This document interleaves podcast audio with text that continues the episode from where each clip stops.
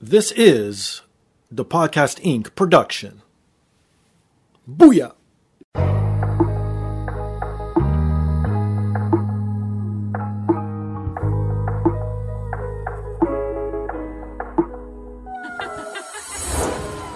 And now, this is the moment podcasting fans listening around the world have been waiting for.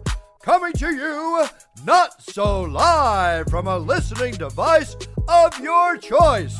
It's time!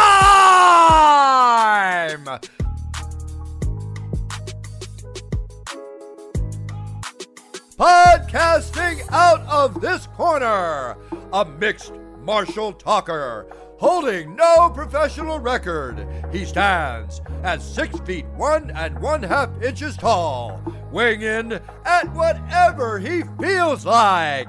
Hailing out of Toronto, Ontario, Canada, presenting the sometimes angry, always funny, self proclaimed podcasting champion of the world, Steve Fingerstyles.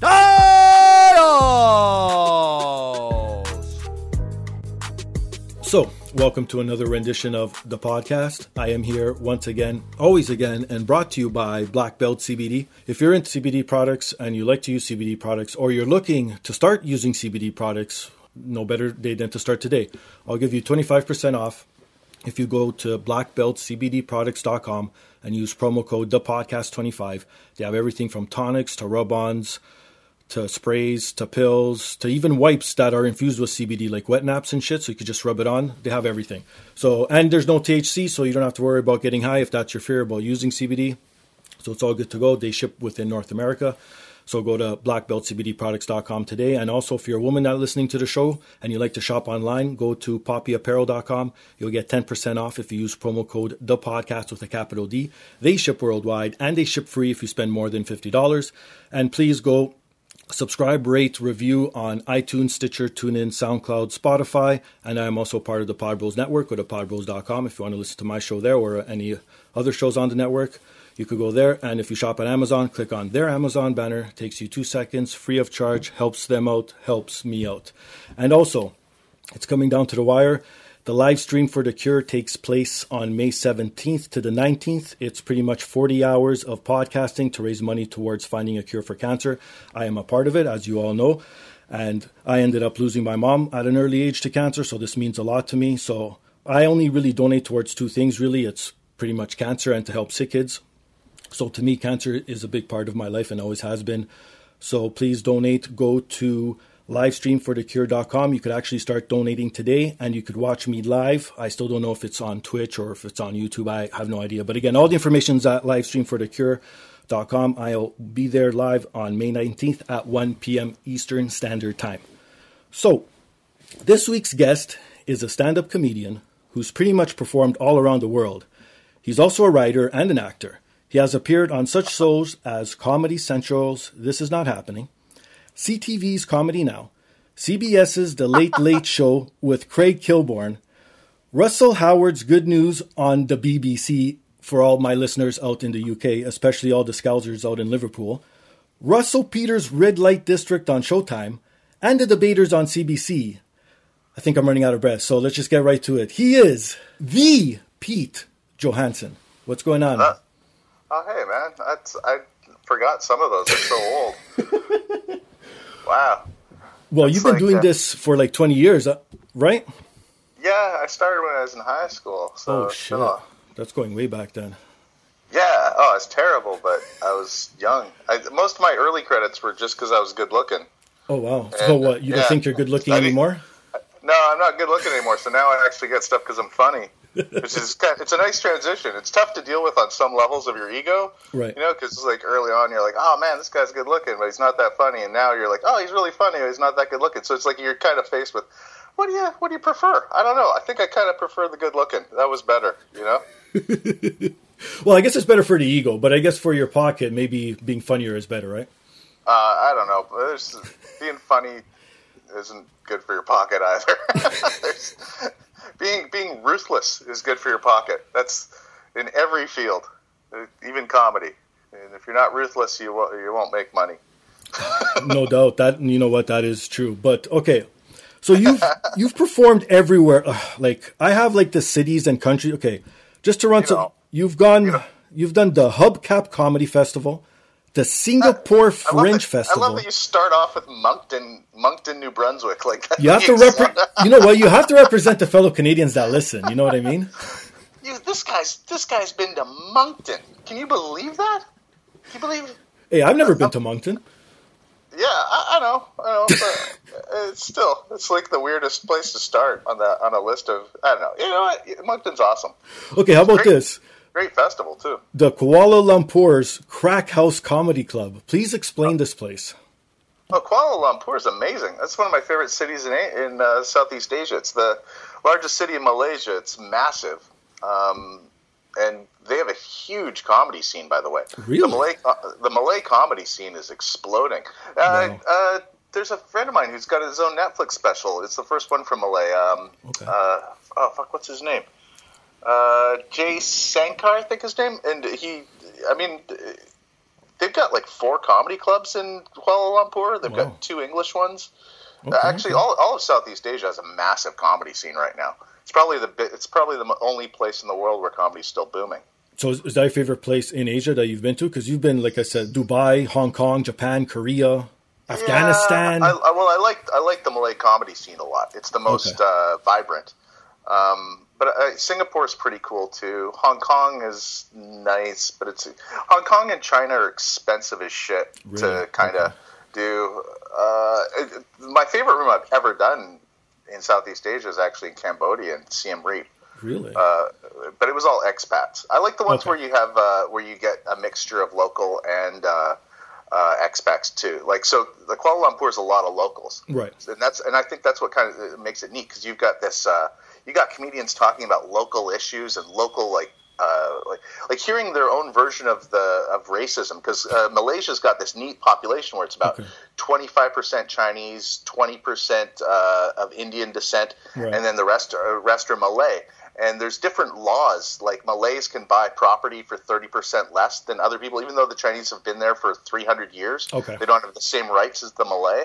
Right. Um, so there's and there's also the religious tension. So hearing comics address that on stage, it's like Oh, that's right. amazing, you know. right.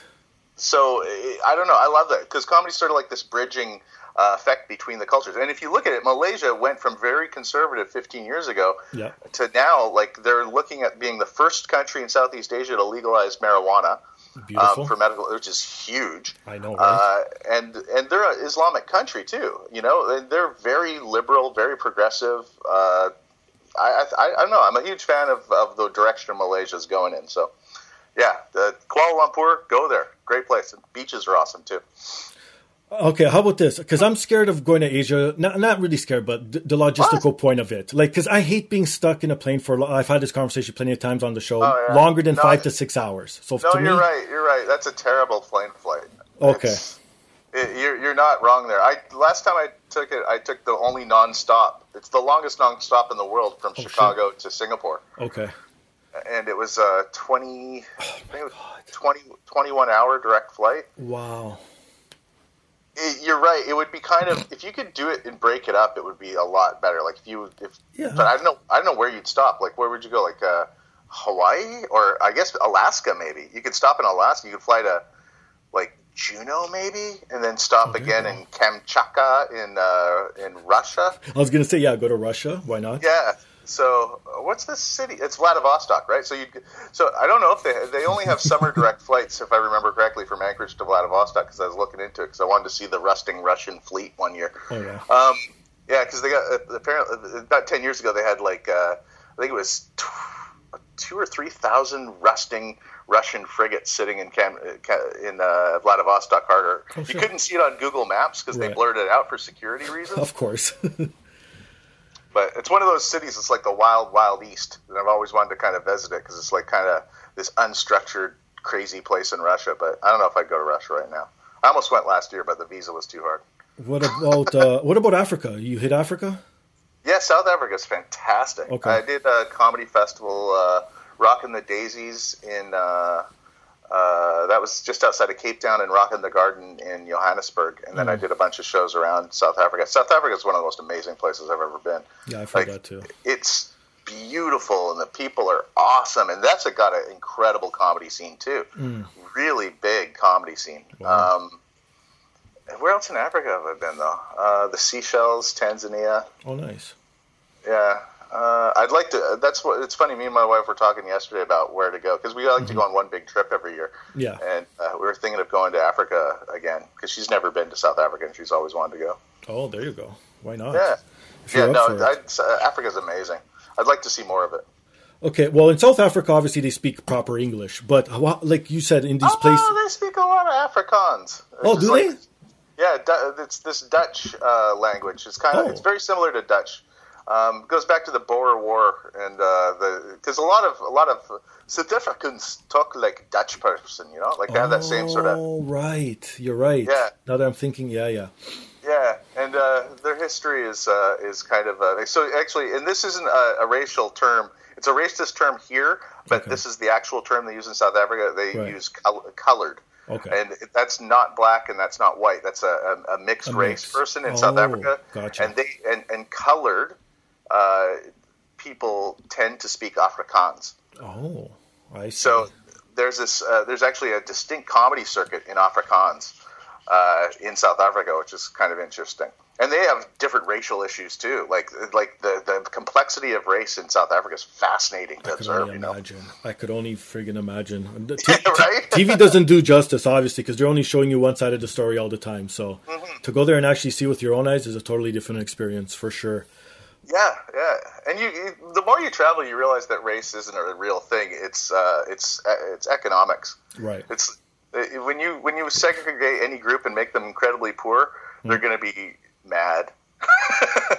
Don't blame them, right? exactly, and that's kind of we use we use all this racism as an excuse for for stealing from poor people. But you know, let's not Shoot. get all political. No, no, let's not. Okay, so, but the majority of people there understand and speak English, where versus like the other places you've been in Asia. How is it to perform? Like, even though you said it's an English club, but how is it versus an all English to like a country you go to where it's not the main language? Oh, that's interesting um, thing to sort of address. I, I guess it, I take this for granted because I do travel a lot, and I Right. kind of realize this. And it's also it's this is a delicate issue to kind of talk about because it's an aspect of privilege. Oh, okay. Because we're we're English people, right? And we speak English, and there's a huge privilege to English.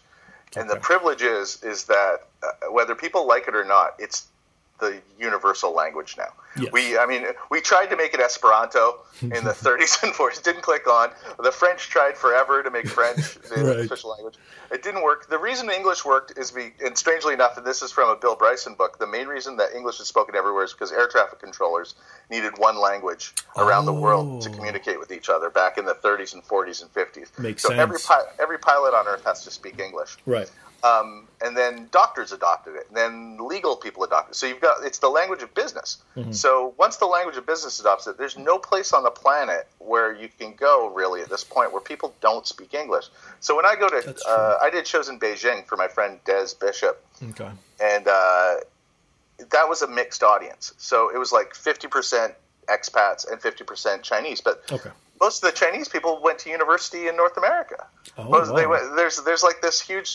They all they, everybody spoke English, you know, and it's the same with Japan. It's the same with like uh, these countries that are uh, monocultural. Still, English is prevalent everywhere. Right. The only places the only places I found where you couldn't drum up an English comedy crowd, funnily enough, Mm-hmm. are in Italy. What? Italian people in Italy have no no time for English. That's hilarious. But also they've got their own comedy and they don't have that thing Right. um, and they're not a they're not a naturally they don't it's not a hugely bilingual country strangely enough inside of europe and the french will speak english but they won't go to english comedy because they don't they don't share the same humor Of per course. se Right. um, but pretty much everywhere in northern europe like i played norway Mm-hmm. uh, finland germany denmark uh, holland and you'll go on after a guy speaking Dutch, Right. and then you'll go on and perform in English. Or in Norway, um, oh, the club in Norway, uh, uh, it's like uh, Norwegian, Norwegian. Then they'll have a Danish speaking comic. Oh, sure. then they'll have a Swedish speaking comic, and then they'll have an English speaking comic, and Wow. everybody will just understand it. That's you know? so cool. So multilingualism is common everywhere else but North America and England. That's true. like almost everywhere you you go, everybody speaks two languages, and that second language is almost always English. So it's it's Yeah. kind of funny that we're so. In a way, we won the Spoiled. lottery. Yeah. You know, like had, we grown up in French Canada, you know, it would be far more difficult to to travel, and, but we'd be making you know twenty five times the amount of money doing stand up. Get- There's always something. Yeah, they, they get paid so much money. Every French comic I know is a millionaire. You know, and even the shitty ones, like it's crazy. and that's and that's, That's like hilarious. be honest. Let's be honest. That's like eighty percent of French comedy. well, you know what? In the regular nine to five world, it's sort of the same thing. If you have French as a background, you automatically get paid more because now you could do business with Quebec, right? Is that true? Yeah, That's- that is so true. Especially at my place of employment, it is. I've thought about learning French. Actually, I, I, uh, twelve years in school. I, you'd think it wouldn't be hard, but fuck, it's hard. It is right. I'm the same way. I stopped. Every time, and every time I go to France, I try to speak French, and Right. they get so irritated with me. They're just like, just say it in English. I'm like, but I'm trying to be culturally sensitive. Right. Yeah. I'm from Portugal. Like my parents came from Portugal. Have you ever performed in Portugal? Portugal. I've never been to Portugal. My wife's Oh, wow. been. I've Okay. never been. It. Uh, I've been all over Spain, but I've never made it to Portugal. Um, I lived above a Portuguese family in Toronto, Oh. and I'm gonna be. I'm gonna be right straight out here. Uh, and I go. said before the show I wouldn't tolerate any racism. Okay. But I fucking hate your people's food. What? Um, You're the first smell- one ever. the smell of fish being cooked Oh, all day, okay. every day for Okay. a year almost made me leave Toronto. I fucking hated it so much. I've never. It was like, is there a day you don't eat fucking rancid fish? Like, is it like every fucking day? And I've never. There's, to be honest with you, the two people, two cultures that have pissed me off the most in this world: Right. Portuguese for their fish cooking, Okay. and by the way, oceans are dying. Stop eating fucking fish, okay? You've got the lar- you've got the second largest fishing fleet on Earth, and you're a tiny little country. Stop eating fucking fish. Um, second is Oh Spanish God. people. Uh, they drive me nuts, and not all Spanish people. I need to be specific. Uh, yeah, what type I like, of Spanish? Like I, I- South I like Americans? Catalan and I like the Basque. Okay, Okay. but I'm talking like Madrid to Seville, that area right oh, you're there. talking European. I thought you were talking South Americans. Yeah, no, no, no. I like South America. Okay. I'm talking about, and I, and when I say I don't like Spanish people, I need to be specific. I don't like the Spanish people in that region for the way they walk. Oh shit. They are the slowest, most unfocused walking Oh my god. people. And I know it's a strange thing to hate about a culture, Right. but they they don't consider anybody else on the fucking sidewalk when they walk, and Oh they God. will walk you into the fucking street. They'll stop in the middle of a flow. There's no consciousness. And it's the only place where the people try to get on the train while people trying to get off at the same fucking time. Okay. There's something wrong with the Spanish brain and the heat and the and the and the thing. And Probably. I I uh, that's those are my two racisms. Other than that, you know, and, they, and I, it's not full racism. I love the ham, the good dancing, a gaudy architecture, fucking rocks, Right. and oh my god, the beaches in Barcelona. But that's Catalan. I shouldn't actually give them credit for that. That's not Madrid. Oh my god. Well, I'm not going to defend my people because I I hate my race as well. So don't worry. I'm on the Oh, same boat as you. It's not a. Let's stop with this whole European different race thing. We're all the same race. It's just we're, we have we've adopted strong cultures, and some of us shave our eyebrows, and some of us don't. That's all the difference between Europeans. But Well, you know what, that is I like, true. And oh, and by the way, uh, Portugal almost redeems itself with their what? custard tarts. It Oh, almost okay. it almost makes up for the fish, Okay, but okay. it doesn't. Get rid of that fucking stinky fish. You're the only one. Everyone loves the fish except you. Nobody you. likes the fucking stinky fish. They're lying to you. Okay. That's why. That's why there's more Portuguese in Brazil than there are in Portugal because they wanted to get the fuck away from the fish. That's what it was. They they crossed the ocean to get away from the stinky fucking fish, and they went to Brazil and they go, yeah, the crime's high, but there's no stinky fucking fish, and they stayed, and that's how it worked out. I, I'm sorry. I don't mean to. I don't mean to destroy your country, but No, good enough for me, man. and that's and that's why they legalize. They're the first country to legalize uh, hard drugs. Yeah. Because you need hard drugs if you're going to live around stinky fucking fish being cooked all the time. You know what? Give me a needle of heroin if I got to fucking smell this rancid herring for fucking dinner. Oh. Anyway, God bless your people. Yes, God bless. God bless all. I didn't know this about you, and but you were like one of the comedians who actually earned a special on Netflix in 2016. I'm sorry to say, versus where now there's like a new one popping up every two days. You know what I mean? So you were like one of the original stand-up comics on Yeah. Netflix. Yeah, but I wasn't. I didn't earn it here. Let's Okay. be specific. I I, kind I earned it in Europe. Um, Canada didn't give a fuck that I had a had a Netflix special. Really? Um, yeah, I, I got it because I was popular in Holland. Oh, okay. The I taped it in Holland, and uh, people people like me in Holland. I don't know what it is. I'm a big I'm a big draw in Holland. the, the, Dutch, the Dutch dig Petey here. Um, so I've done a couple of shows in Holland, different right. TV shows, and I've uh, and I and I tour there quite regularly. So they uh, we taped a special for Holland for for Europe, and then we did it for all of Netflix Europe, basically. So Right. Germany, you know, Nordic countries. You know, I got a nice Nordic last name. Let's, you know. That is Um, true. Yeah. So they, you know, it did well. But so they uh, expand. They decided to release it l- worldwide. And it's funny because like it was everybody in Europe loved it and stuff like that. And here in Canada, when I, I, I went my hometown, I, I was like, uh, "Hey, do you maybe want to do a story about it?" And they're like, "No." wow. Uh, there's no interest in our newspaper about that. There's no interest. Like uh, Just Canadians that. couldn't give a fuck on any level. Like there's Wow. no, no mention of it here. I got reviewed in the UK, all these great reviews and stuff like that. Canada, Right. nothing, just nothing. It was, you know, I don't- I I, I love this country, but I kind of it's frustrating at times too because it's know. like there's three pages of hockey news in my local. In my lo- local paper, it's like it, Yeah. you got Junior Bantam, like he's got half a page with a picture. I've got a Netflix special. You know, like there's probably like 75 kids every year that go to a junior hockey team and get coverage in my hometown, but Yeah. uh, ne- there's never been anybody from my hometown that's had a Netflix comedy special. But nah, fuck that. No, we there's we don't need to we don't need to put that in the paper. Oh my You know, god. like we're just yeah, Canada hates comedy. Always has hated comedy. and Always will. It's just we're, we're the worst. That's why we produce such good comics because we are the fucking worst. Don't worry, you're not the first one. I think almost every Canadian comic that's been on the show has exactly said the same words as you just said. Oh yeah. yeah. So, uh, well, it's just the general public doesn't view what we do as any form of skill or art, And or that's the problem. talent. It's it's one of those, but it, it all falls into our tall poppy syndrome. The Mm-hmm. we have a revulsion against people that sort of uh, make waves or draw attention to themselves. That's part of our who we are as a people. We, it's like.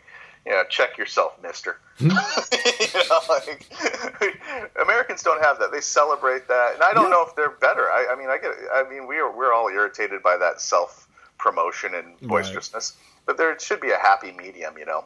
I know, I think so too. Why not? And we don't. Really, I like the Brits love comedy, and they have tall poppy syndrome, Right. and it's quite interesting because, I mean, you're you're considered an artist there. Wow. Like you're considered like people admire and respect what you do and think it requires skill. Here, it's just like you're you're a problem Mm-hmm. when you're a comic. you're like, ew, why are you doing that? you know, like I don't know. It's a, we have a strange country, but you know, fuck it. You know, what it's can you peaceful. do? Exactly. Yeah. Well, speaking of the UK, I read somewhere that you moved there in 2008 for a bit. Uh, yeah, I lived there for almost a decade. Oh wow! So how was that experience just Uh, being there? It's good. I mean, the British are, it's a different culture. I'm glad I did it. I learned a lot about, um, uh, they're challenging people. Um, they have different issues of class that we don't really have. They have um, economic uh, divisions that I'd never seen before. They're very well educated uh, in certain aspects as a, as a nation, too, which I find quite fascinating. Um, like your average Brit has a, a, depth of knowledge about certain things. Not to mention, they do have dumb people like we do. Everybody's got that one course. pocket of just stupid, you know. yes. but uh, but as a whole, I find their society quite uh, uh, reasonable. Right. But they're but they're not a friendly people when Okay. you get down to it. Like they're not open to. It, I lived uh, living in London for eight years. Uh, we left with no British friends. Wow.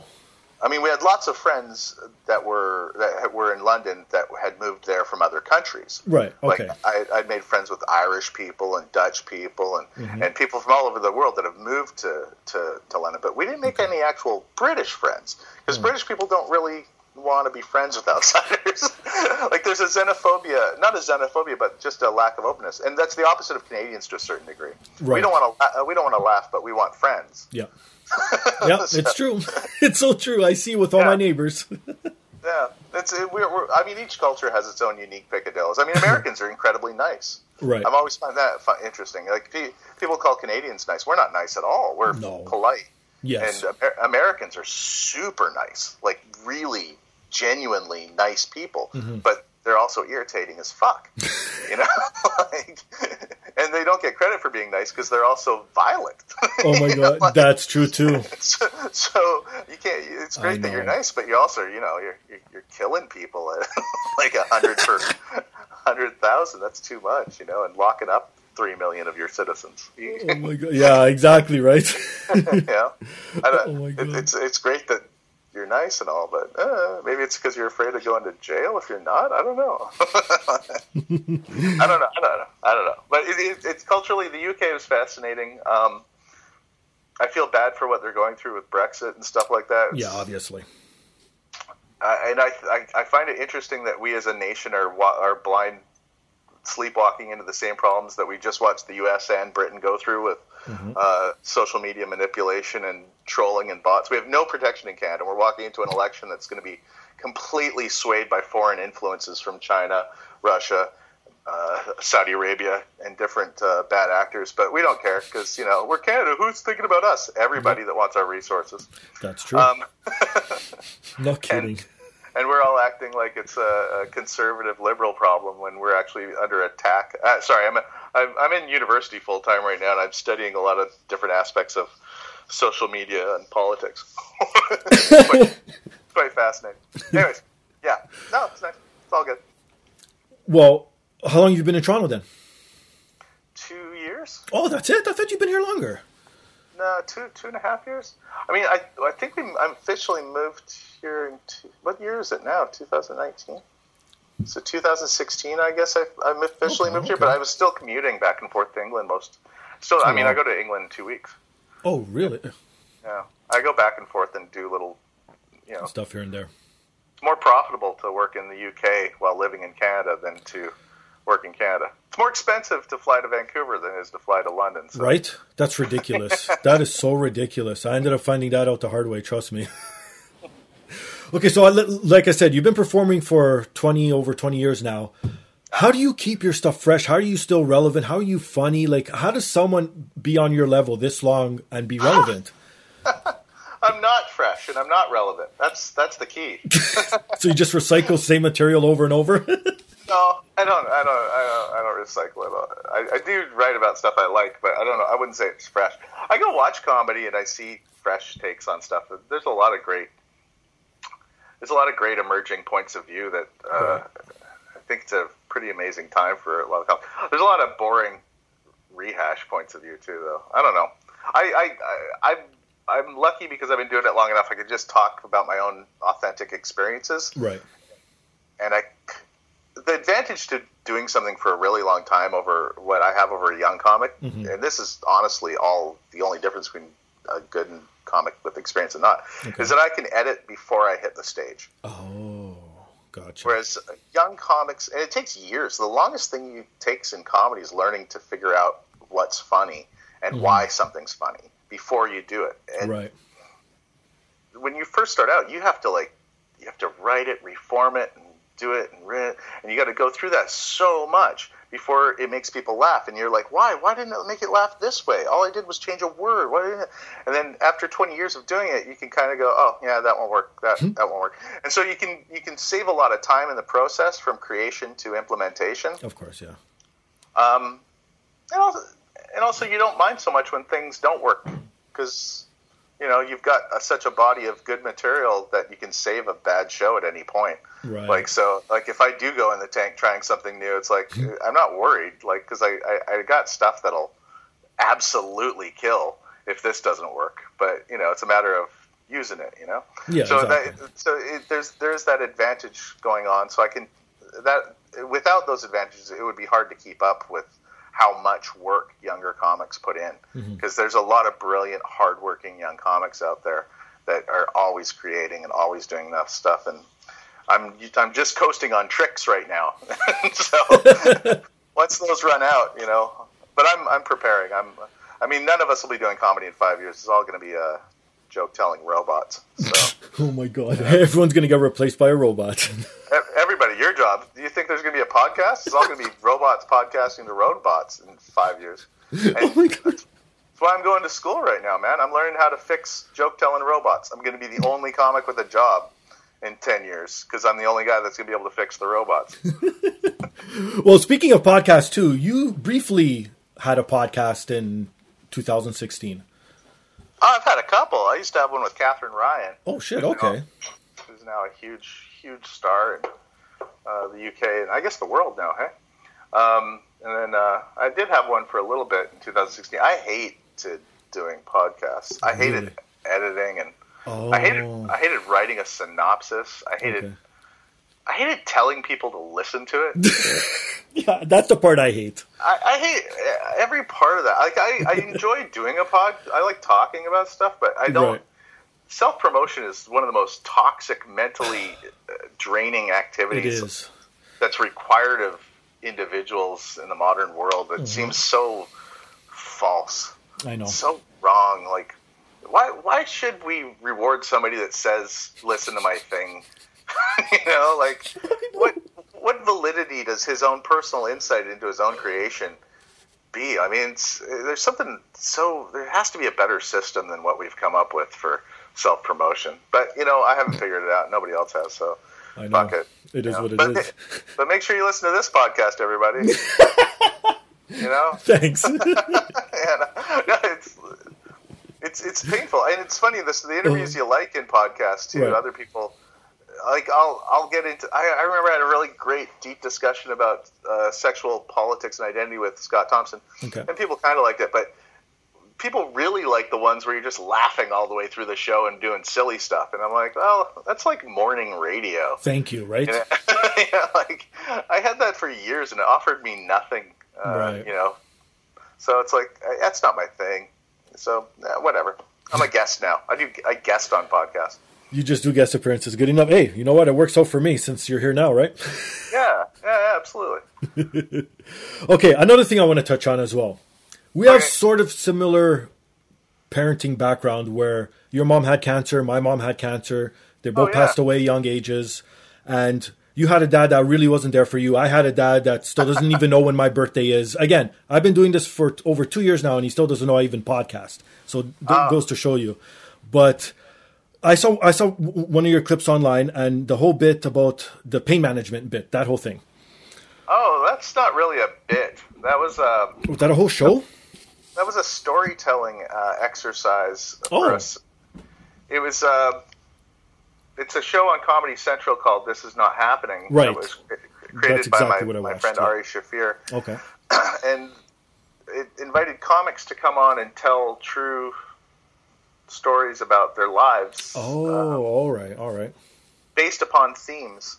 Um, I mean, entertaining and stuff like that. And I mean, there's jokes in it, and of course, and funny moments and Right. things like that. But but I thought the interesting challenge of that, at least the way I looked at it, was to also create an honest pathos that went with the comedy. So it fluctuated between the 2 and um, I, I borrowed it from a one man show I'd done about my mom. Uh, uh, not all of it, just part of it. Right. Uh, before, because uh, my dad hadn't died when I did the original show, but now they they both passed. So I, I, I'd rewritten the entire piece for that. But yeah, I, I really enjoyed that piece. I was terrified when I did it, though. It was really scary because a lot of the other comics in that same show went for like just laughs. You know, I had to Right. follow uh, Bobby Lee, who Oh, wow. did something about shitting his pants or Yeah, something. he's a monster. like- yeah. it's like, all right. And then to go on with, with uh, you know, you go on afterwards with something that's sort of more powerful or in depth, you know. Right. And also, uh, Louie Anderson went on two before me Oh wow. Okay. and uh, did a story about his dad beating him up as a kid, which was Okay. really quite powerful. And I found out earlier that he that was he did it uh, he did it twice because he Oh. did it the night before and he didn't like it, so he came back that night, and that's why I didn't see him on the schedule. But it was kind of Oh. shitty to have to follow kind of another bad dad story, you know, like Right. I, I, I, it's uh, comics don't like following the same topics when they're doing jokes, but when you're doing sad stuff, it sucks following somebody else doing sad stuff too. Right. I could um, imagine. Yeah, my dad. My dad was a dick. I kind of I forgive him, but it's weird. I, I think about him a lot, even though I didn't like my father very much. I think about how he became what he was, and I, I have sympathy for him. Yeah, I think I'm the same way too. You know, like it was a different world and it was a different Yeah. time, and Yeah. I look. My, my parents didn't know what the fuck they were doing. You know. right. uh, and the more I realize that as an adult, because you're a kid, you think why are, you know, you think your parents are, are skilled at what they're doing, and you don't realize that Yeah. you know they're just they're just taking a they don't, they don't know what the fuck. But my mom was my mom did the best she could for what she she did. She instilled a lot of good qualities in, and but she she was I mean they're both they both had a different time, and I had very old parents too. Yeah, like so my parents I. my parents were from the 50s raising me in the eight like they were they had me when they were in their late 40s you know Oh, okay. Mine was they were in their early 40s. Uh, okay yeah so i was like uh and i was a total afterthought Yeah, so, me too. Because I have so way actually- older siblings, so I get it. yeah so it's weird being raised in like the 80s with eisenhower values when your parents Yes. are like being raised by like hippies next door you know with flowers in their hair and naked Yep. running down the street you know i i it is a very different perspective um, and I, I'm I'm glad for it. You know, I, I there's a there's been a few problems with my life, like uh, when it comes to uh, cynicism, um, that is a result of having that type of childhood. But at the same point, the advantages are are, are quite exceptional. Like I look at my family and like we we weren't wealthy. Yeah. We my parents did nothing for us. Like I didn't get a dollar my entire life from my parents Right. yet yet every one of us, well, except for me, is a millionaire and very successful. You know, of all my brothers and sisters, Okay. and it's awesome. kind of interesting that that would happen because, given what we're told, having my type of parents by the common narrative now, Right. uh, everybody should be drug addicts and or in jail. oh shit. But that's not that's not what happened. right. You know, having an abusive, fucked up dad, um, who I mean, violence was the solve. Would he'd use violence to solve every problem? You know Right. but we didn't turn out bad. We actually, and none of us are. I mean, we're traumatized. We talk about it and stuff like like. like Of course. "Fuck, that shitty when Dad tried to push me out of the car when I quit the basketball God. team. Uh, you know, like, Yeah. but at the same point, we all kind of just went on with our life. So, I, I, and I'm not discounting the trauma that other people go through, but there, but having a bad childhood isn't a one way ticket to bad It's not. is and that's kind of like the narrative that everybody uses. I mean, it causes us problems, but fucking, and I'm not saying you, everybody can move on because Right. you absolutely need psychology, you need healing, you need nurturing, you need to you need to re fall in love and, and validate yourself, and how whatever path takes you to that, it's great. Mm-hmm. But it doesn't absolutely, just like everything in life, everything true. in life doesn't have to be the fucking end No. Right.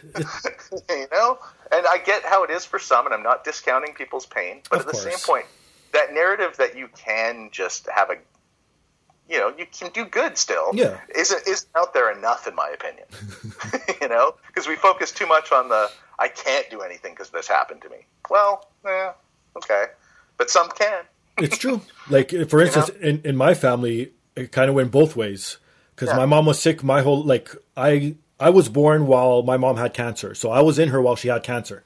Oh whoa what kind of cancer did she have She had like something in her neck or something, like something in her spine that was a tumor, and then it got cancerous. I, I can't really remember. Oh. Again, my parents never told me shit. If it wasn't for, I guess, my brothers, I wouldn't even have known she had cancer. I would have thought it's just normal to have a sick mom because, again, I grew up her yeah always sick, it, right? it becomes normal really Yes. quick doesn't it It does. It Yeah. really does. yeah So, like, I, I had her who couldn't really do much, but just yell from her bed because she was bedridden pretty much half her life. And then my dad gone 24 7 because he had to support me and two older siblings of mine. So he was supporting five people. So he was working literally sunrise to sunset. So I, I would wake up, he'd be at work. I'd go to sleep, he'd still be at work, type of thing, right? Yeah So we had no parameters. So I sort of grew up again normal per se, but yeah, I have my gripes too, obviously. but my brothers went a total separate way, where as you said, the drug route, the jail route, all that bad route. Now they're doing good, thank God. Now that they're older, but as as uh, teenagers and and in their twenties, yeah, it was a pretty rough time in our family, right? Oh yeah, I got to be honest with you. If it wasn't for sports, which I, funnily enough, absolutely hate, Okay, um, I think my family would have turned out a lot worse. wow, Like because it did, even me, like I love playing sports. I always love playing Okay. sports. I can't. I don't watch hockey. I don't watch any sports at all as an Sure. adult. Okay. Um, but through those troubled years, right. where you could get into a lot of trouble, Mm-hmm. sports took up all my extra time. Like I, I played basketball every day for five hours after school. Gotcha. I didn't I, I didn't want to do drugs because I wanted to be good at basketball. Right. I didn't want to do this because I wanted to be good at basketball. Gotcha. And then when I Yep. didn't want to be good at basketball, I wanted to be good at comedy. So There you go. so there was really no uh, time uh, without wanting to be something Right. you know like whether it was sports or whether it was uh, uh, art and i think that was with all everybody like being really in and that was because none of us wanted to go home i never wanted to go home I was the same my. Mom, my mom or my dad was yelling or mad Yeah. or violent Yeah. or whatever so you'd go to the park and some kids went to the park and smoked pot and did all that stuff and i went and shot free throws for See? you know like you know I, I i was really good at free throws for somebody that you know didn't you know get fouled very much yeah, I totally understand. For me, it's the same thing. I, me, my route was I played street hockey all the time, and then when those kids would go home, and I'd have no choice but to go home now, I would just lock myself in my room and play video games, and that's it. Yeah, well, I started programming too back then. Oh, too. there you I'd go. Make, I'd make my own video games, but I didn't have a computer, so I have to go to my friend uh, Kevin Yamoka's house. Oh, all Uh, right. But Kevin Yamoka's uh, family was why I was good in school because um, his mom was Japanese, Okay. and they had a really strict uh, v- uh, view on education. Right. And his mom was worried that my grades weren't very good, so he, she said I couldn't come over and play with Kevin unless I got my grades up. so Mm-hmm. Makes my sense. at no point gave a shit about my grades. Same here. But yeah. Kevin Kevin Yamoka's mom is why I got B's and A's. Wow. I wasn't allowed to come over and use their computer and play with Kevin unless I was smarter. Wow, that's hilarious. Good for you. Well, you know what? Most of us have that, I guess, sort of say guardian angel, not to get too religious here, but everyone has that sort of thing, that path, that luck, that little shove, the you know, whatever the fuck it is, whatever you believe in, that helps you along your path so you don't become a low life, so to speak, right? Yeah, but at the same point, I totally have sympathy for people that end up in those straits too because of situations that are beyond comprehension. Like That's true. this, this is the whole left-right thing that I, I, I kind of, it's frustrating because I'm a liberal Okay. without question. Sure. You know, like I'm, Yeah. I'm very much a liberal. Yeah. I, I want, I think I am too at heart. but I'm baffled by other liberals that don't understand conservatives. Okay. Gotcha. I understand. yes. I, I don't agree with them, Okay. Yeah. but I get it. yeah, of course. And I'm like, yeah, they. And I think that there's a little. I, I was trying to equate this the other day to a rope. Like, uh, so if you there's you throw somebody a rope and then you pull. Let's say safety is in the middle of the rope, like Right. in the middle there. You throw somebody a rope and then you pull them towards safety. Okay. Right. But let's say there's a rope just sitting there. You can also pull yourself towards safety. right. That's right. And I, I, the way I look at it is conservatives think there should be a rope, and that's it. Yeah. And liberals think that there should be somebody pulling the rope, and that's it. Mm-hmm. Whereas I don't see why we can't do both. Thank you. Right? you know, like you So can. true. There's there should absolutely be a rope, but you can also pull yourself up that rope. like it doesn't have to be one or the other. I like that. That's very good. I'm going to use that next time too. No, I fucking came up with that yesterday walking home from the Oh, gym. shit. Trying to explain, like, uh, and I thought this is a good explanation for this because I am a devout, diehard liberal on every level. I have immense empathy for structural injustice and things like that. But at the same point, I don't think that it has to exist in a vacuum without, you know, the incentive of individuals also wanting to do better on their own and, and taking some responsibility. It doesn't have to be one or the other. It's everybody has to be involved in making this. And I, I'm baffled by conservatives thinking that everybody has the same advantages to achieve. Yeah. Like when they sit there and they go, "Well, I did this on my own." Well, did you? Did you build the roads? did you build the roads that you drove here? Did you create the legal system that you used to fucking justify and protect your your your, your situation? Do you like these are all cultural Oh, and you know built systems. You know, and also people don't seem to understand how in much racism and structural Right. gender uh, ideas and religious bullshit holds people back. You know. Yeah. Eh, anyways, once if once we have a completely even playing field, I'm all for the conservative stuff. But we're so far from equity Yeah. that you know let's let's work on both ends. A- Anyways, not funny, not a funny talk. not, not we just got either. serious for a second. How, how do you keep fresh? How do you keep fresh with your jokes? You go on long monologues about fucking politics. Is that- is that what you're doing? That's exactly it. you broke the code. Sorry. no, no worries. Okay, so another thing I, I want to know about you. Oh. You love bears and you hate bees. Please Oh, explain. yeah. oh, I hate fucking bees. Wh- what is this thing all about? Is this like a bit or just a real life thing? Oh no, those are real. That's Oh, okay, real. okay. I, almost everything I talk about my in my show's real. People always think I'm making stuff up. I, I, I don't know how. I, I just That's a good I excuse. I just talk about the, what I know, and uh, no, all my life I've been terrified of bees, like on a level that's uh, ludicrous. Did you get stung by one or something as a kid? No, no, I've never been stung. Okay. I actually used to, I used to catch bees in a jar. Oh, shit. I remember I remember the moment I became afraid of bees. I don't know why specifically, but I was I used to catch uh, bumblebees all the time. I Okay. I'd go up to flowers, put them in jars. I loved it. It was one of my favorite hobbies. Is like, and I think I was eight or nine years old, and then one day I caught a bumblebee. I had the lid. And I had the jar, and there's like about 20 other bees I'd already caught in the jar. Sure. But the bumblebee was caught on the edge of the lid, and if I closed the lid, I'd kill the bee Oh, okay. and I didn't want to kill the bee, Okay. and I didn't know what to do, oh no. So and so I I, I, I, I tossed the jar away, like to, you know. So I just I threw it about Okay. five feet, and all the bees came out and Oh, no. fucking chased me for like shut up. at least it must have been like 500 yards, you know. And I mean, I could hear them at my ears just bzz, the entire fucking way. Right. and I was like, "Shit, these things are smart."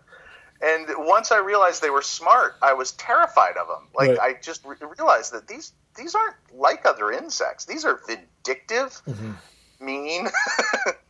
you know, and I, I, and I've just I've had an irrational fear of them ever since. So I don't. I don't really know what that means, but I, I've been working on bee. I, I'm trying not to be afraid of bees as much. Okay. I'm still desperately afraid of hornets, wasps, anything like that. Like I will, I'll jump out of a moving car. I was just gonna say you scream like a girl, you jump on the table. There's no control. There's no control over my fear. I, I, I pushed my wife down uh, to get away from a hornet on our Oh my first date. Like I just, I was like, ah, and I just pushed her to the ground and ran, thinking that maybe the hornet would take her. Right. And then, Oh, uh, and I love bears. I don't know why I love bears. I just think they're they're amazing. Uh, as a kid, they, they used to come into the orchards by our house. Oh, wow. In the f- and eat all the rotten apples and get drunk and stuff. Oh And, my god. Yeah, I just thought it was the coolest thing to have these animals. I mean, they're of course they're dangerous, but Right. like just they're so neat looking. And I, every time I've seen a bear, I've just been like, I've just been in awe. I like, I, I really like all animals. You know, like I'm pretty much of an animal nut. But uh, No, bears, I- growing I'm up around bears, that. I've always felt pretty fortunate for. See, most people it's the other way around. They're scared of bears and don't mind bees. I've never had a problem with bears. I mean, I've I've come across bears like four or five times hiking, wow. and they just they leave you alone. You know, I mean, there's two. Uh, anybody that knows about bears knows Okay. there's. If you come across a hungry bear, you're fucked. Right. but Makes sense. You know, as long as they're not hungry, you know, you're you're generally okay. You know, so Fair enough. just, just try to be in places where there's lots of garbage around. You know what? It's true. I guess that has a better smell. Well, or like you, live above Portuguese because they'll go for the Portuguese people before they go to you. I I'd put my ear to the floor and listen to them ravage them, and I wouldn't even call the cops. I'd let it. I'd I'd let it till I knew they couldn't cook fish before I'd call anybody. then I'd maybe once their hands were eaten off, and they're like they couldn't pick up a rancid fish. Oh then God. I'd call somebody and be like, "Oh yeah, police, the bear's eating Portuguese people." Oh my god. So when you're not doing comedy and I guess coding and, and everything else that we've mentioned, what are you into? Like, what's your go-to to unwind, to relax on your off days when you just want to chill? I don't really have many off days. I, I go to university full time now, Wow. so um, I'm nuts. at U of T, and uh, I'm just uh, I'm getting a degree, and um, I don't know. I, I love learning. I love studying. I know it's dorky, but I really enjoy it. Uh, uh, what do I do to unwind? I, You know, I don't have as many hobbies as I used to. I, I really need to start doing stuff. Every year we plan a trip. Okay. And I find that's kind of fun. Me and the wife, you know. Uh, we went to Peru this year, which was really cool. Nice. Did, Uh, did last you year we climb went the to mountain? Japan. What's that? Did you end up climbing the mountain there in Peru? Yeah, we went up to Machu Picchu and we did all the Sacred Valley and all that, and that was pretty crazy. And uh, so uh, I spent a lot of time with my wife. You Nice. know, um, yeah, I don't know. I, I wish I had a more exciting, like, uh, you know, like I hunt something, but I don't. I wish. oh, I learned how to shoot arrows this year, uh, archery. go. That- something, but yeah, no, I do comedy on the, the you know, I still tour and Yeah, you've been everywhere too, so I guess it's kind of hard when you've been everywhere and seen everything to have a sort of relaxing Yeah. hobby, right? Yeah, I'm trying to write more uh, stories and Okay. stuff like that. It's another reason why I'm. Uh, it's another aspect of going to school is uh, learning the discipline um, that getting a degree takes, and then taking that discipline and applying it to uh, my creativity. okay. So I'm hoping that when I finish, I'll be able to sort of uh, maybe produce better quality, uh, maybe entertainment or insightfulness or something. I don't know yet. I, I need to get smarter. Well, you're on the path to it, that's for sure. I hope. I mean, I, it, that's the crazy thing about learning, though, is the more you learn, the more you realize you didn't know, and Right. it sort of takes away a bit of your confidence. I, before I went to university, I was more confident to just sort of talk on any topic, and now I'm like, uh, maybe I don't know all that. Uh, you know, there's a lot of sides to that issue. Uh, you know, like it's uh, it, it moderates you more than it radicalizes you. I find, Right. which is quite it's it's. Uh, uh, contrary to what public opinion is. I'm also quite. This is something I learned. Uh, I don't know if this is interesting. I learned this from university. Okay. Um, constant narrative by older comics like myself, old white guys, complaining about college. You know, making everybody into snowflakes and teaching everybody not to. That's not true at all. Uh, by the way. Uh, colleges aren't turning our kids into uh, uh, snowflakes at all. Uh, They arrive at college that way. ah, there it is. and uh, the colleges are responding to the demands of the students for that. The colleges are Oh. not making students that way. That's Okay. one thing I have really learned is the colleges are just as scared as everybody else. Like they're worried, they want to teach people, Mhm. but then they're worried about how to bring up certain issues and because the kids are the ones that fucking lose their mind over everything. It's not the universities making kids that way. And that narrative that you constantly hear, like that colleges are making our kids into liberal stuff. No, no, uh, us, we we fucked up as a as parents. We did that. like if there's anybody to blame, it's people my age that raised these kids.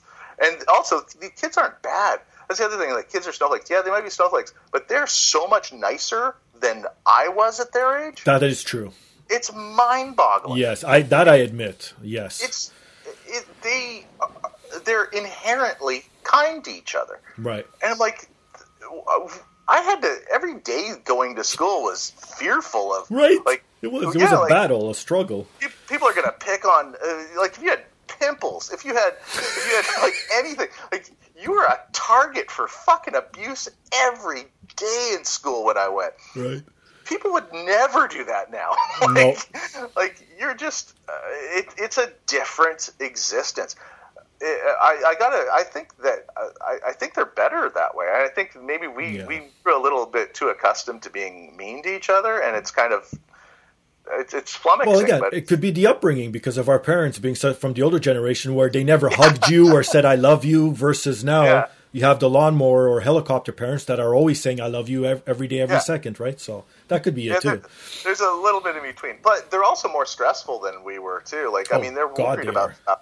Yeah, and they and i guess so i mean they grew up with every mistake being pushed online we didn't have that you know right. i mean if, if all the shitty things we did in our 20s were online none of us would have any you know like Thank God. have- yeah uh, god some of the jokes that people used to tell when i started in comedy Oh, like, I could imagine. I- I was thinking. I, I followed a uh, an MP, an ex MP today on Twitter. Uh, Okay. um, uh, Svend Robinson. He was the he was the first openly gay uh, MP in Canada. Oh, He's wow, from uh, outside uh, Burnaby. And when I started in comedy, there must have been 30 comics where the punchline was, uh, you know, oh, like, oh, Svend, this guy's gay, you know, whatever. Right. And like that was it. That was the entire joke. Yep. The entire joke was that he was gay. And like that's such an incredible transition we've made from that time to now, where that's not a thing. Like that's not a. Right. It's this person finding love amongst his same gender is not the basis for the joke itself. You know, and that's uh, that's nice. I like that. That's a better world. I think so too. Yeah, like you, you could still make fun of certain things, but you don't have to Yeah. make it like you said the brunt of the joke. Like you could say it in passing, but to make it like the punchline or this or just have it as that. Yeah, Well, I think it's important that we realize that every group is comprised of twenty percent fucking assholes. yep, of course. So like, uh, so when we and they're they're kind of who we use to sort of uh, uh, shape the group. So like, there's a lot of gender tension right now. Like you know, uh, women man this way, and then a lot of. You know, but the, the sad fact is, is uh, you know, women are very upset with men, and they should be. Like we've allowed a lot of this to happen for the last many millions of years or whatever, uh, our behavior. But at the same point, that's about twenty percent of us that are they're kind of using example of. And then women, uh, there's about twenty percent of women that are fucking awful too. You know? Thank you. Like, you know, and then there's there's about twenty percent of every race is fucking brutal, Yep. and twenty percent of every religion, fucking brutal. Yep. There's twenty percent of Portuguese eat stinky fish. Okay. well, we, we could go a little bit higher than that. Let's say sixty percent. That's safe to say.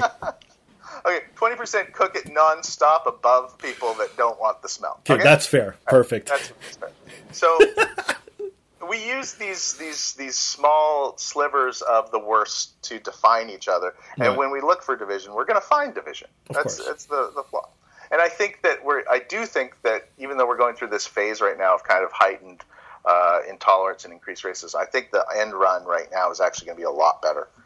And I think we're. I, think it's getting worse right now, just because it's about it's the dying gasps of a lot of these old old hatreds. Yeah, that is true. They're just holding on. Yeah. And so I'm not as negative uh, towards this coming generation of snowflakes, and like I'm not as negative towards like I, I don't even like using those terms. I actually think that they're that they'll find something in their positivity that we couldn't find in our cynicism. Right.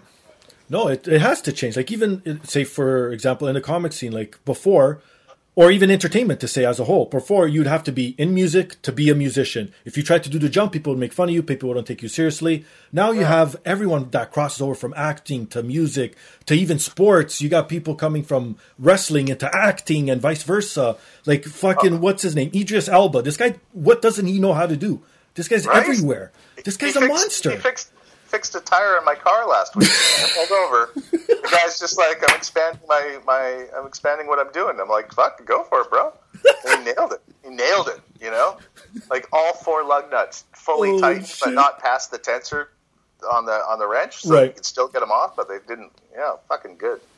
Yeah, it, everybody's like that now. I, I like this. Uh, that's another reason I went to uni- back to school too, is because Hmm. we were always of this definition that we chose one career in life, and I was like, Right. I've only done one thing, and I want to do more. Exactly. I'd like to. I'm so interested in different things that are happening right now in the world technologically. Mm-hmm. I don't want to be outside of that. We're going through another renaissance Yeah. uh, technologically, and it'd Oh, be yeah. weird to be in the Renaissance and not know any painters. Uh, so you That know, I. I, I went to where the painters are, you know, where the, the universities, and it's neat. I, I don't know what I'm going to do with myself, but I, I like the idea of, of learning and expanding, and I like learning for life. That's a big thing, and adapting, because the best things come with adapting and change. Well, you have to. Like I'm the same way. I my whole thing of getting older now because now I'm I'm in my well, knock on wood, not yet, but soon I'll be 40. So Ah, it's all over at 40. so as I've gotten old, thanks, man. As I've gotten older, I know that I don't have to know everything, but at least I got to know it exists, and that'll get me by through at least not looking like an idiot, I guess. And then what I like, I'll get more delved into, and then I'll learn about it, right? Yeah, there's a duty and uh, there's a civic duty and a personal duty and responsibility to education as well. And I've always equ- equated this to sort of the Hannah Arendt's when she sort of discussed the banality of evil, and that how most people that participate in great evil, do it in moderate doses of personal self interest as the motivators and not an overwhelming plan of evil. Okay. And so it's just, oh, I want to get a promotion in the Nazi party. So I'll just do this a little bit better. Right. And so this collective sort of personal self interest without taking into uh, account the greater movement is where huge movements of evil originate. And I've Yeah. thought about that a lot. And I think that our duty to education is to not be used as a tool for evil. Hmm. That's the minimum. Right. And that's why it's important for us to sort of be aware. Like, you don't have to watch the news every day and all that. I think the news is actually quite toxic. But Right. ever, const, constantly expanding the perspective of other people's experiences in the world is Mm. the, is valuable education. That's travel. That's reading novels. Right. There's no other way to, to experience another life better than a novel because it takes place inside your head. You're fully immersed in a different so sort true. of uh, illustration of experience of circumstances that you couldn't possibly know. Right. And so reading is still one of the most powerful sort of educators for opening your eyes as to other people's experiences. So it, and movies are good too when they're done properly, but they're also Hmm. a little simplistic and they don't give us a full immersion. But novels give you a full immersion, Yeah. and these little things do us a justice in the fact that it it, it gives us a, a, a wider perspective so that we can't be used by bad. Which is, I, I mean, that's if you're going to Yeah. set a bar for life, that's that's the lowest bar you can set. I don't want to be used by evil, and that's sense. easy. It's you know, and you, you, just a little bit of education is all it takes to go. You know what? I'm not going to be part of that. yeah, exactly. Thank you. you know, you don't have to. You don't have to be a complete activist. You don't have to be, but you don't have to be. Don't let bad people use you. Oh shit. How about okay? Well, okay, we've touched enough on fish. So, what foods do you like? what type of foods is in your wheel? Like, are you a steak guy? Do you like fast food? Do you like like Uh, you know barbecue? Like, what's your thing? Well, I'm I'm mixed on this one. I I like certain foods, but I also temper what I eat uh, for different reasons. Okay. Both both health, environmental, and uh, things like. Uh, Okay, I don't have any moral problems with eating animals, which Right. people might find surprising given how much I love animals. But Mm-hmm. we are animals, and there's a cyclical sort of existence between eating uh, other animals that Right. you know. Um, the only reason sometimes I don't eat meat is because of environmental reasons uh, and the way it's produced. Like I, I like steak, Right. you know, but I don't like the way they make and produce a lot of beef. So Mm-hmm. I tend to, you know, and then pigs is a tough one because I fucking love pigs. They're the cutest, sweetest animals, but I know. bacon tastes so Good. Yeah. um, and I so I limit. I try to limit that. Um, Okay, I, okay. I try. I eat. I still eat chicken because I could kill a chicken with my bare hands because I fucking hate them. they're, Okay. they're, if, I grew up near a chicken. uh, All right. roost. Oh, they're just so loud and. Uh, um, so I do. I like. I like. Um, I, I eat a lot of protein heavy, dense foods. I'm on a keto diet right now. I'm trying that, but I didn't do that Okay. for any other reason. But I'm trying to improve my my thinking. Oh. Um, and keto diets have a notoriously uh, brain fog eliminating effect that allows you clarity Oh, wow. after about three weeks in. I've been Okay. on. New, I've been studying nootropics and different ways to think uh, Right. since I started going to school and I got old. uh, oh, I'm sure it's not the pot clouding my mind, but um, You know, hey, pot makes me think clearer, so it has different effects for different people. I, I smoke pot and watch Jeopardy, and I do better when I'm high. See? really See? but uh, but uh, so I, I started doing a keto diet in order to maintain longer uh, time frames of clarity for studying and for school. It's been quite effective actually. Uh, Nice. but um, yeah, for food, I, I only in the last two years did I start really enjoy preparing my own, okay. and So uh, I don't eat out at all anymore. Oh, That's my big thing. I don't eat Oh, wow. processed food, and I don't eat out. I'm trying so own hard. Yeah, I've, I've cut. I've tried to cut off as much processed as I can and refined sugar. Those are my two things that I say no no to nowadays. And Yeah, hopefully, I, don't- live a longer life like that. sugar in anything. Right. Um, that's part of the keto diet too. But I also just I've never been a sweet. I've never had a sweet tooth. oh, I have a little bit of a sweet tooth. Just a little bit. Every once in a while, it goes down good. But again, I saw a dietitian a while ago, and they said as long as you have five good days a week, you could have sugar all you want. Like even the Oh, really? body needs a little bit of sugar. Like you need a little bit of everything, right? So you don't want your levels to be too low as well, and be like sugar deficient or something, and then have your something else Yeah. happen to you because of it or whatnot. But yeah, as I'm long a- as you have I'm a- five good I'm days. also- I'm a I'm a pretty firm believer that we we all have that we all require different diets too. Because my wife That's true. is half Japanese, and she has a completely different requirement food wise that I have. See. Um, she needs breakfast. Okay. She needs to have a consistent calorie intake over a period of a day. Yeah. I, I eat one meal a day, and I'm fucking fine. I wish. I'm the same way as her. I need to. I, I need to eat at least three times a day, at least. but that's just different people are like that. So I don't think any diet's right for everybody. Well, and that's what they say too nowadays. I've Yeah. noticed they say it makes this diet's not for everyone. It all depends on whatever. You just got to find what works for you, and that's it. Yeah, and also, I don't really like to think of things as diet because I don't think of like to think of things as this is a temporary thing. Right, right. I like to think of it as sort of a, a what's going to make me feel the best all the time. And I like to work out. I like to run, um, and I like something that complements that. I don't want to feel heavy. I don't want to feel Of tired course. all the time. You know. You want to feel good So- about yourself, obviously. Yeah, too. yeah. So uh, you know, a lot of veggies, a lot of stuff. You know.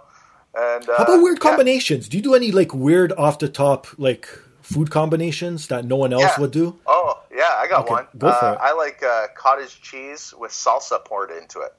What the? F- Yeah, right. Nobody likes that. Nobody. It looks like vomit, and uh, it's great.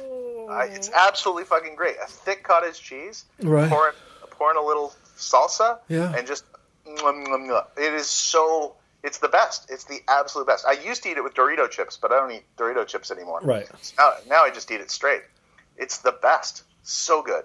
Oh Um, my god! Yeah, that's that's one that floors people. But once you try it, you're like, oh, I, I think I get what this guy's talking about. Well, there's some people online that have some weird combinations. I just pulled up while you were saying that. One is, um, how about dipping Oreos in coffee? That seems normal, no? Eh, yeah, I hate Oreos. Uh, how about dipping a grilled cheese in ranch dressing? That's appealing to me. I like anything with cheese. That's uh, yeah, I would do that. Ooh, this is weird. Cheerios with tea. Gross. That person, no, no, no, no. Ketchup and ice cream. That seems like something my wife would do. Oh no! Yeah, she does weird. She she um she uh, on her rice, and she loves rice. It's like her favorite food. Um, she pours uh, uh, green tea on her rice right. and soy sauce. I find that very weird. She finds green tea and soy on rice uh, a nice combination. I'll, I'll end it with this one. Um, green peas in applesauce. Huh? I could see that. I love applesauce. Yeah, I'm a big applesauce fan too. Well, I brought up a few episodes ago that the new thing, the new trend now, is mixing Uh-huh. milk and Coke. That's a new drink apparently that people are doing. That's, uh, I thought that was a brown cow. Hasn't that been around Is for it? a year? Well, maybe they brought it back. I don't know, but they're saying it's it's all on the trend now. Everyone's ordering this supposedly. back in the fifties, an egg cream um, was an egg cream was uh, was a, a, drink where they'd use cola syrup, Okay. soda water, milk, and the, the egg white, and then they they they put seltzer water in it, and that was like a popular. That's too much. popular. No, my, my stomach could go upside down with that. Oof. Yeah, I mean, yeah, I have actually a hard time finding drinks that I like because I don't. Hmm. I, I used to drink like thirty diet cokes a day. Now I don't drink diet cokes Yeah, anymore. I, I'm a big Coke guy as well. But again, yeah, I'm the same way. I'll, pro- I'll I try to limit to about two or three a week now, and that's that's pushing it. Yeah, I cut out all the artificial sweetener drinks. So Oh, now it's like I drink soda water with a splash of like lime or lemon, and it's just not the same. It's you not. know? It's true. I, I, I, well, every once in a while I'll have stevia um, Okay, yeah. sweetened stuff, Yeah, yeah. which is all all right, but it's almost too sweet. I don't really. I don't know. I, I, I miss I miss kind of. You know what I really like, but Hmm. uh, is if I can find a, uh, sugar-free um, uh, tonic water. Oh, Yeah, I like a tonic water now, it, which is kind of Okay. weird because who likes the taste of tonic water? I do. I like it. I'm yeah, I didn't mind it too. Because Yeah. the, the Portuguese are big into tonic water, so maybe it's to level out the fish. Ah, maybe it could be the settling of Goa and Macau and Oh. the fighting of uh, fighting off of malaria that it used to provide, and they brought it back. I Makes forget sense. how much the Portuguese settled Southeast Asia. There's a lot of areas over there. Right. Well, we didn't settle. We just went there and took all their spices to make our fish. Yeah, that's basically everything comes back to fucking fish with you guys. Jeez, it's unbelievable. I was looking at the largest fishing fleets in the world, and Spain Right. and Portugal Yeah. have, have the two largest fishing fleets on planet Earth. Right. And you look at their population representation, and it doesn't make any sense. I don't know. You know, like, I don't get and it that's either. and that's why the EU won't enforce um, any strict fishing regulations because they don't want Oh. to cause unemployment in those two countries. Oh, makes well. See, well, where my dad's from, his town is considered a fishing town. So, Well, what city in Portugal is it? Well, that's true. I'd say about what seventy-five percent of Portugal is covered by water. So, yeah, Yeah, yeah, yeah. that that is to- true. the old Atlantis. Um, interest. Do you speak Portuguese at all? Yeah, I actually lived there for a year as well. Really? Where about in Lisbon or Algarve? Or A- Agar- Well, I love the Algarve. I've been there obviously Algarve. plenty of times, but no, where I lived was uh, actually being religious. Do you know where Fatima is? Of course, I know where Fatima Okay, is. Okay, it's about uh, I- an hour I drive from there. My cancer. I, I went on a pilgrimage and on my knees all the way to the where Fatima appeared. Uh, My mom did that. Thing. Okay, so you clearly grew up Catholic too. Of right, course. uh, I'm sorry, but Go for okay, it. that's Fatima. Then there's Lourdes. How about Magia fucking Goria? Have you ever heard of that one? Wh- What's that one? Ma- Medjugorje. Uh, okay, so my dad was obsessed with Medjugorje. Okay. Uh, so this this was Our Lady appeared to uh, seven kids in the former Yugoslavia in like the 80s. Oh shit! They all Okay, they all said they saw Mary, right? sure. And uh, my dad spent just thousands of dollars on statues and flying there, and, and all these people. All the kids were lying. They're all lying. They just fucking want attention, you know. Hmm.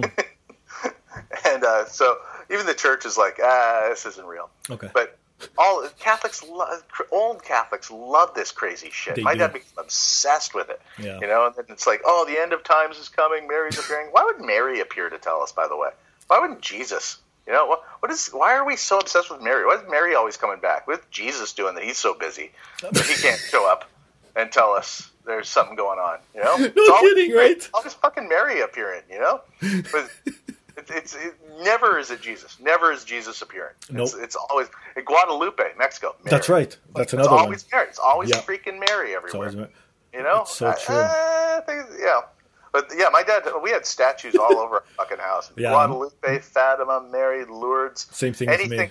Yeah, I totally and that was that was my that was my uh, my dad kept trying to get my mom to skip her cancer treatment oh no! and, and go to uh, get healed. You know, in Oh, those shit. places. Right. Just, I mean, it's no different than you know the uh, anti-vaxxers and Oh, yeah. all- it's it's all the same. It, it, the problem with extreme religion, and it's actually what's happening with this whole flat Earth and all these other things, is that they all are a fundamental part of our egos. We want to feel special and like we know something other people don't know. Of course. Yeah. And that's why uh, all this stuff is resurgent. Because now when religions are starting to go away, people will go, "Oh fuck it," but I need to feel like I have a secret that nobody else has. And it's like, all right, Totally understand. all right, uh, we've talked too long, and I'm Yes. Exactly. Okay, let's just go right into it. Do you want to play the dumb laws game then to end off the show? Yeah, sure. Okay, Sure. so I'm going to give you four dumb laws. One of them Third is actually the th- still enforced in the The states. third, the third one's still enforced. What do you mean the third? Why is is that your what you learned my- in, in school? That's my prediction. My prediction is the third one you read. Psychologically, I think you're going to be compelled. we shall see. And I'm not changing anything. I'm going to leave it the way it is. Uh, uh, Let's see if it is the third one. Okay, let's see. Okay, so let's start here. In Maine, it is illegal to sweep, rake, blow, or use water in order to remove dirt from your property onto public property. Oh, I totally think that is that is existent and actual thing. Okay. Okay, that, I believe that one Okay. right away. so- okay. Okay. In Tennessee, it is illegal to eat food in a building which is on fire.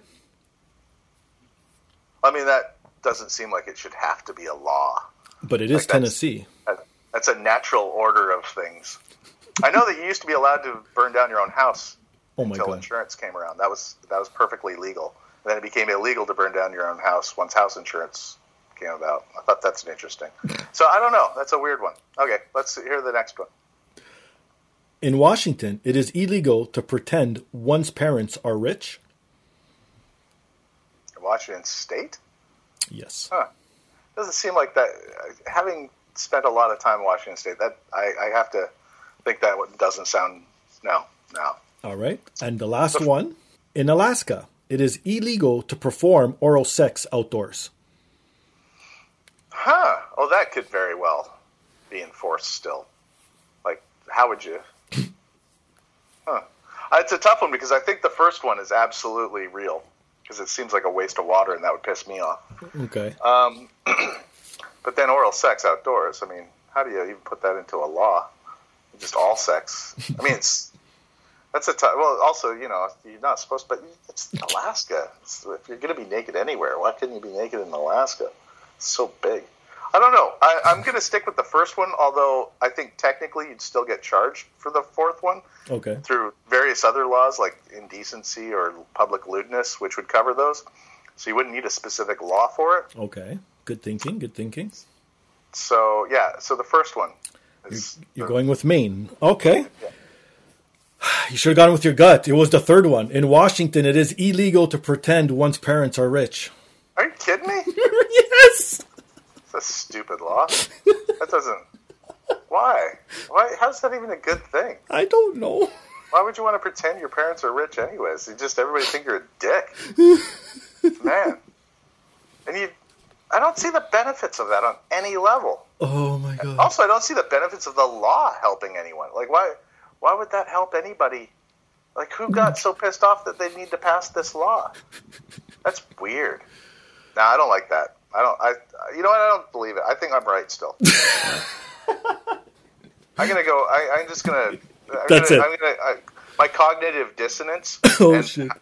how aligned I am with my my self preservation of my own ego Right. is going to say that I'm right and somehow you're using a conspiracy to trick me.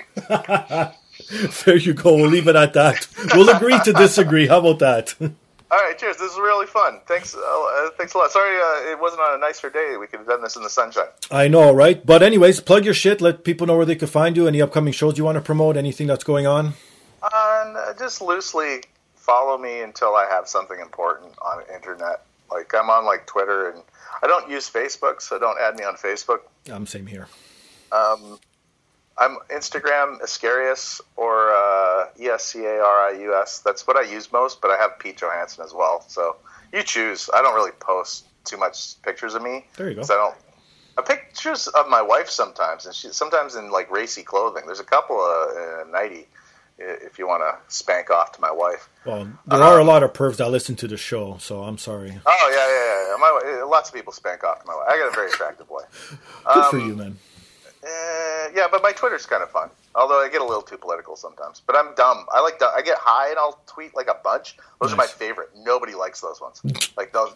Like they'll just sit there with zero likes, but I think they're. And I'll go back days later. I'll go, "Oh, that was fucking brilliant." But I feel like people hate me when I'm high. Right. I don't know what it is. That's, maybe that's paranoia, but I think I come up with. They're just stuff. jealous. That's all it is. They're jealous they can't be high too. Thanks- Thank you, thank you. I like to I like to chalk it up to they're just jealous because I'm so good looking. That's what mom says. They actually like me a lot. Um, okay, this is fun. I'm gonna click off Skype. I'm gonna end by hanging up. Yeah, you do that. I'll, I'll promote my shit and then we'll we'll talk later. Then thanks, Yeah, bud. absolute pleasure, man. Cheers. Take care. Appreciate Bye-bye. it, Pete. Take it easy, man. You too. Later. So while Pete logs off here, you can find myself on Twitter and Instagram, Finga Stylz, F I N G A S T Y L Z, and you can follow the podcast on Twitter at the podcast DAP. And also you can email me your thoughts, suggestions, comments, whatever you want, whatever you have to say to the podcast DAP at gmail.com. And obviously subscribe, rate, review, do all that nice stuff for me, please, please.